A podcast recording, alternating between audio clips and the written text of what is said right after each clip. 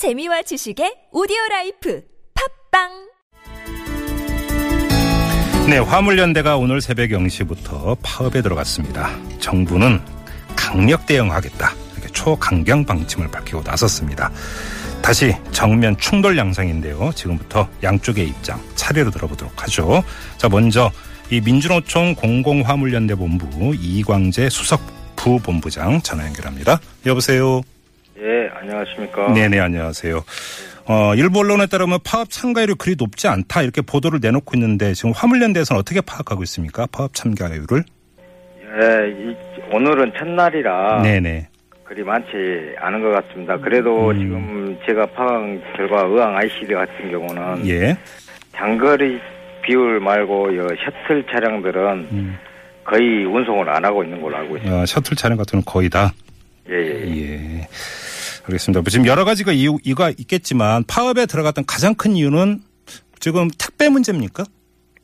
택배 문제가 아니죠. 네.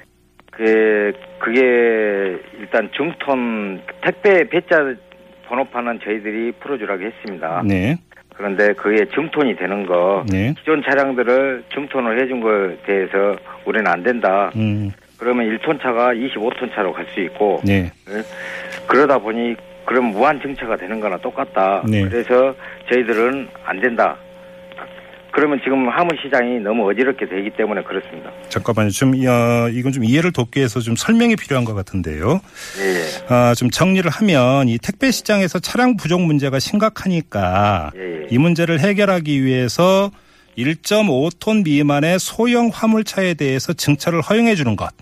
예. 이게 이제 그러니까 그 대책인데 이거에 반대를 하시는 겁니까?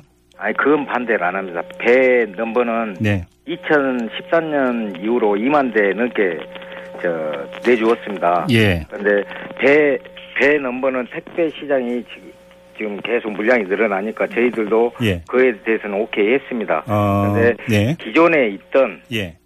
그배 넘버 말고 아, 사, 자로 나가, 나가. 잠깐만요. 그 넘버가 어떻게 차이가 나는 겁니까? 부본부장님? 아, 저 택배는 경기 80 배가 들어갑니다. 아, 이제 그 차 넘버에 배자가 들어간다 예, 이거죠? 예.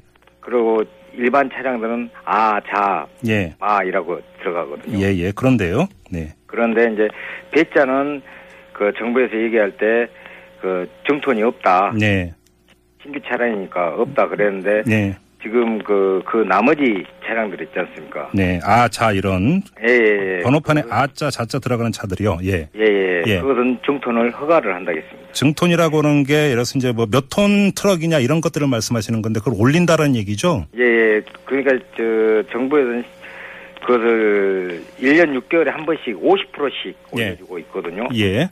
그러면 50%씩 올리면 계속 하다 보면은 그 대형차하고 똑같은 톤수가 되겠죠. 네. 그럼 무한 증차가 가능하다. 그러니까 증톤을 했을 때 나타나는 가장 큰 문제, 어, 화물연대 입장에서 받아들이기 힘든 가장 큰 문제를 다시 한번 정리해서 말씀해 주시겠습니까? 예, 가장 큰 거는 중톤에 대해서는 계속 1톤 차가 몇 년 지나면은 25톤 차가 됩니다. 네. 그러, 그러다 보니까 지금 물량은 없는데 네. 전체적으로 봐보면 물량이 없습니다. 네. 그런데 그 차들이 계속 무한 증톤이 되다 보면은 음. 화물차 대수가 엄청 어마하게 늘어나겠죠. 그러니까 좀 제가 좀 차들이. 그러니까 그 하면은 예를 들어서 처음에는 1.5톤 차량으로 시작을 했다가 예, 예, 예. 이것이 이제 계속 이제 그 정부가 허가를 내주다 보면은 중량이 계속 올라가서 뭐 25톤 이렇게까지 가게 되면 예, 예. 당연히 운송량이 커지게 될 테니까요. 예. 근데 그러니까 택배 물량은 한정돼 있는데 예. 화물 차량만 커지다 보니까 결국은 어 그이그 그러니까 기사분들이나 이런 분들 입장에서는 결국은 저게 줄어들 일감이 줄어들어 버리는 이런 결과를 빚는다 이런 말씀이신 거죠? 그렇죠. 택배는 무한 증차가 되니까 상관이 없고 네. 그 일반 차량 운전하신 분들이 피해를 엄청나게 보는 거죠. 음, 그게 결국은 이제 화물연대 소속 조합원들의 피해로 고스란히 다가오게 돼 있다 이런 말씀이신 거고요. 저희들뿐만 아니고 네. 화물차를 운전하신 분들은 다 음. 그렇게 피해를 보게 됩니다. 네. 결국은 택배 차량에게만 혜택이 간다 이런 말이고요. 예, 예, 예. 예. 혹시 이 문제에 대해서 정부하고 그 이제 파업 들어가기 전에 그러니까 대화나 협상 가져보셨습니까? 예, 저희들이 그 기자회견 하는 당일 예. 서- 선언한 다행히는 원래 교섭이 잡혀 있었습니다. 예, 예. 바로 전날 오후까지 서로 연락했고 국토부에서 정한 장소를 알려줬고 예. 참석자 협의하고 있었습니다. 네. 그런데 저녁 무렵 갑자기 연락이 와서 음. 내일 기자회견 하지 마라. 네. 총파업 선언하지 마라. 예. 그럼 교선이 없다. 음. 그렇게 통보가 왔고 그 뒤로 어떠한 채널도 없고 네. 여섯 개 부처 차관 명의로 협박문 오늘은 장관 명- 명의의 협박문만 발표하면서 예. 파업, 파, 파업을 파기하려고만 하고 있습니다. 아, 그래요. 예. 알겠습니다. 그 쟁점 하나만 더 여쭤보겠습니다. 지금 정부는 이 그 차를 세워놓기만 해도 유가 보조금을 안 준다 이런 방침을 세웠다고 하던데 어떻게 받아들이십니까? 예. 정부도 그렇게 할 수 없다는 걸 알고 있는데 지금 저희들한테 협박을 하고 있는 것입니다. 엄포입니까 이거는?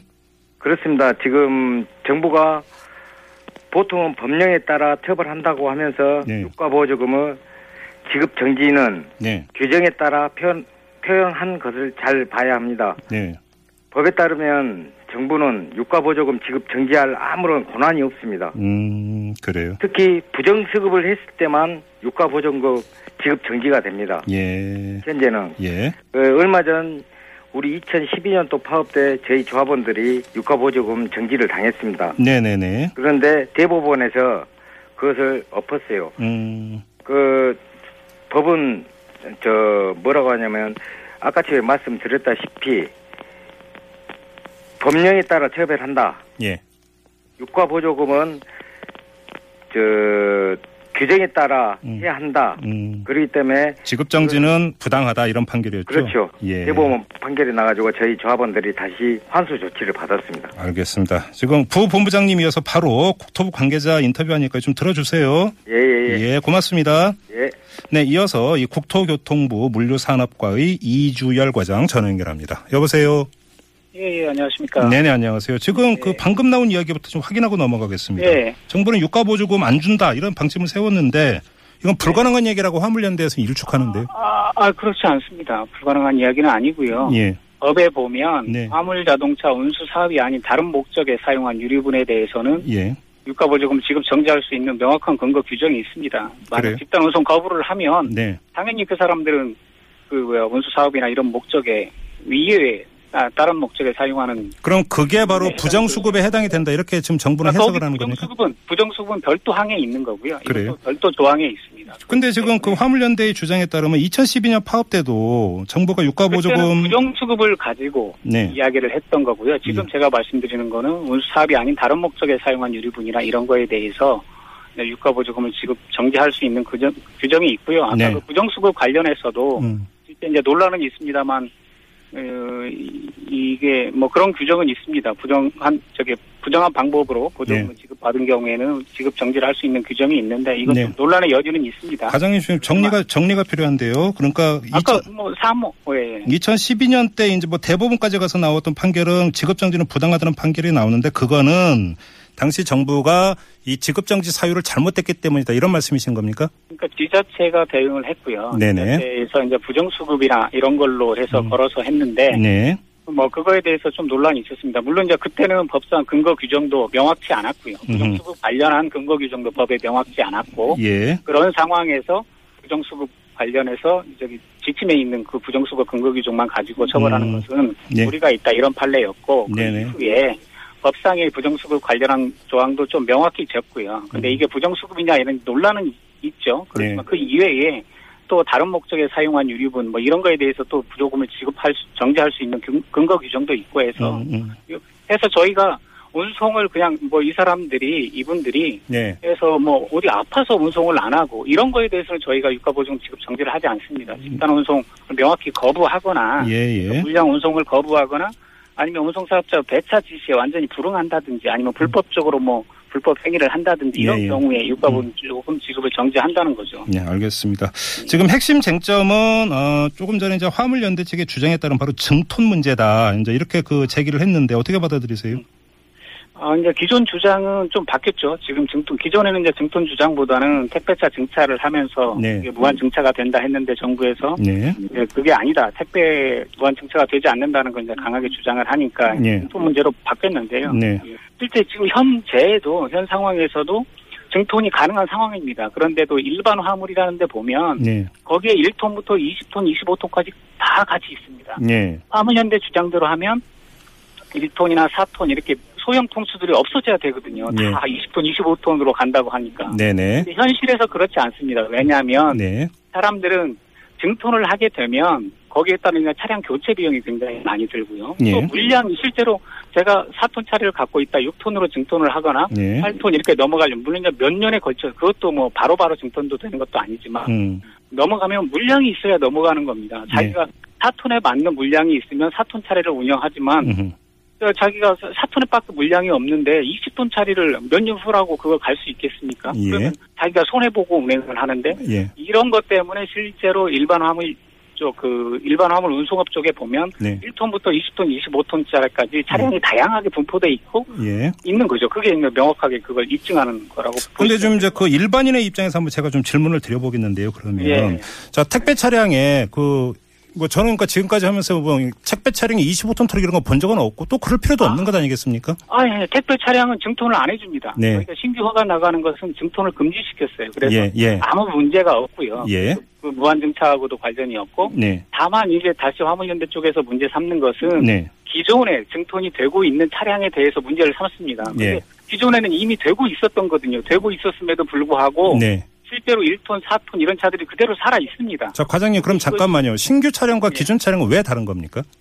신규 차량은 저희가 원래 허가를 안 해주던 차량을 저희가 제도 개선을 해서 일률적으로 제 저기 이, 저게 뭐야 저기 허가를 내주는 거지 않습니까? 예, 예. 그렇기 때문에 예. 앞으로 이 차량들은 정부에서 특혜를 주- 어떻게 보면 특혜는 아니지만 허가를 저기 사람 입장에서 보면 특혜일 수도 있는 거죠. 네. 그런 혜택을 주기 때문에 여기도 이제 저희가 증통을 하지 마라. 조건부를 단다 이거죠? 아, 그렇죠. 예. 그리고 왜냐하면 이것도 혹시나 모를 시장에서 염려, 음.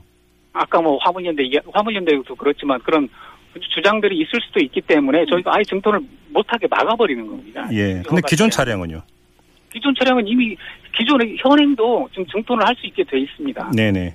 예, 그 뭐 기존 차량들은 다 원래 원래부터 증통이 할 수 있게 돼 있고 예, 예. 이런 상황에서 그러면 화물연대 주장처럼 되면 음흠. 지금의 시장에 일반 화물 연합회는 1톤이나 4톤 이렇게 조그만 차들이 없어야 되는 게 맞거든요. 1톤 차량이 다 20톤, 25톤이 된다고 주장하시는데 예, 예. 그렇지 않다는 거고 이미 현장 현실에서는 1톤, 4톤 이런 소형 차량들이 버젓이 존재하고 있다는 겁니다. 네. 1톤이 가늠에도 불구하고 예.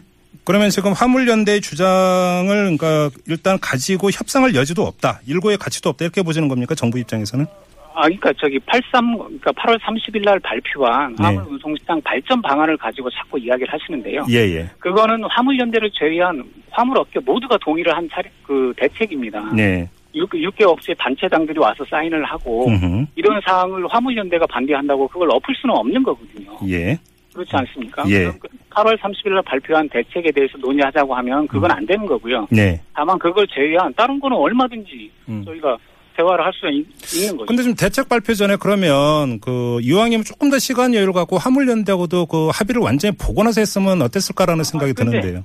근데요. 네네. 그, 그 대책에 합의했던 사람들도 예를 들어 택배차에 대해서 오케이 했던 하면은 피해를 실제로 가장 많이 입는 데가 소형 화물 운송 업계입니다. 그럼 예. 거기가 어디냐면 용달 업계 메일톤이야. 예. 거기도 합의, 합의했습니다. 결국은. 음흠. 근데 제기를 해서 무한 증차 가능성에 대해서 용달이 주장하고 해서 거기를 막을 수 있는 보안 장치들 양도 양 양도도 못하게 하고 증선도 못하게 하고 지금 뭐 여러 가지 보안 장치들을 마련해서 오히려 실제 직접적인 이해 관계가 있는 업계에서는 다 사인을 했거든요. 예, 예. 그 과정에서 서로 이해 관계가 달리는데도 불구하고 서로 양보하고 타협하고 이런 과정에서 했는데 화물연대 측은 그 기존에 주장하던 걸 끝까지 주장을 하는 겁니다. 그 주장이 관철되지 않았다고 동의를. 하지 않는 건데요. 네네. 그러면 서로 상대가 있는 그런 데에서 음. 그 이야기 한쪽은 자기 주장만 강요를 하면 그쪽은 거기하고는 이제 합의를 이룰 수가 없는 거죠. 알겠습니다. 자, 말씀 이제 여기까지 드려야 될 것 같은데요. 지금 양쪽 입장을 들어보니까 평행선인 것 같습니다.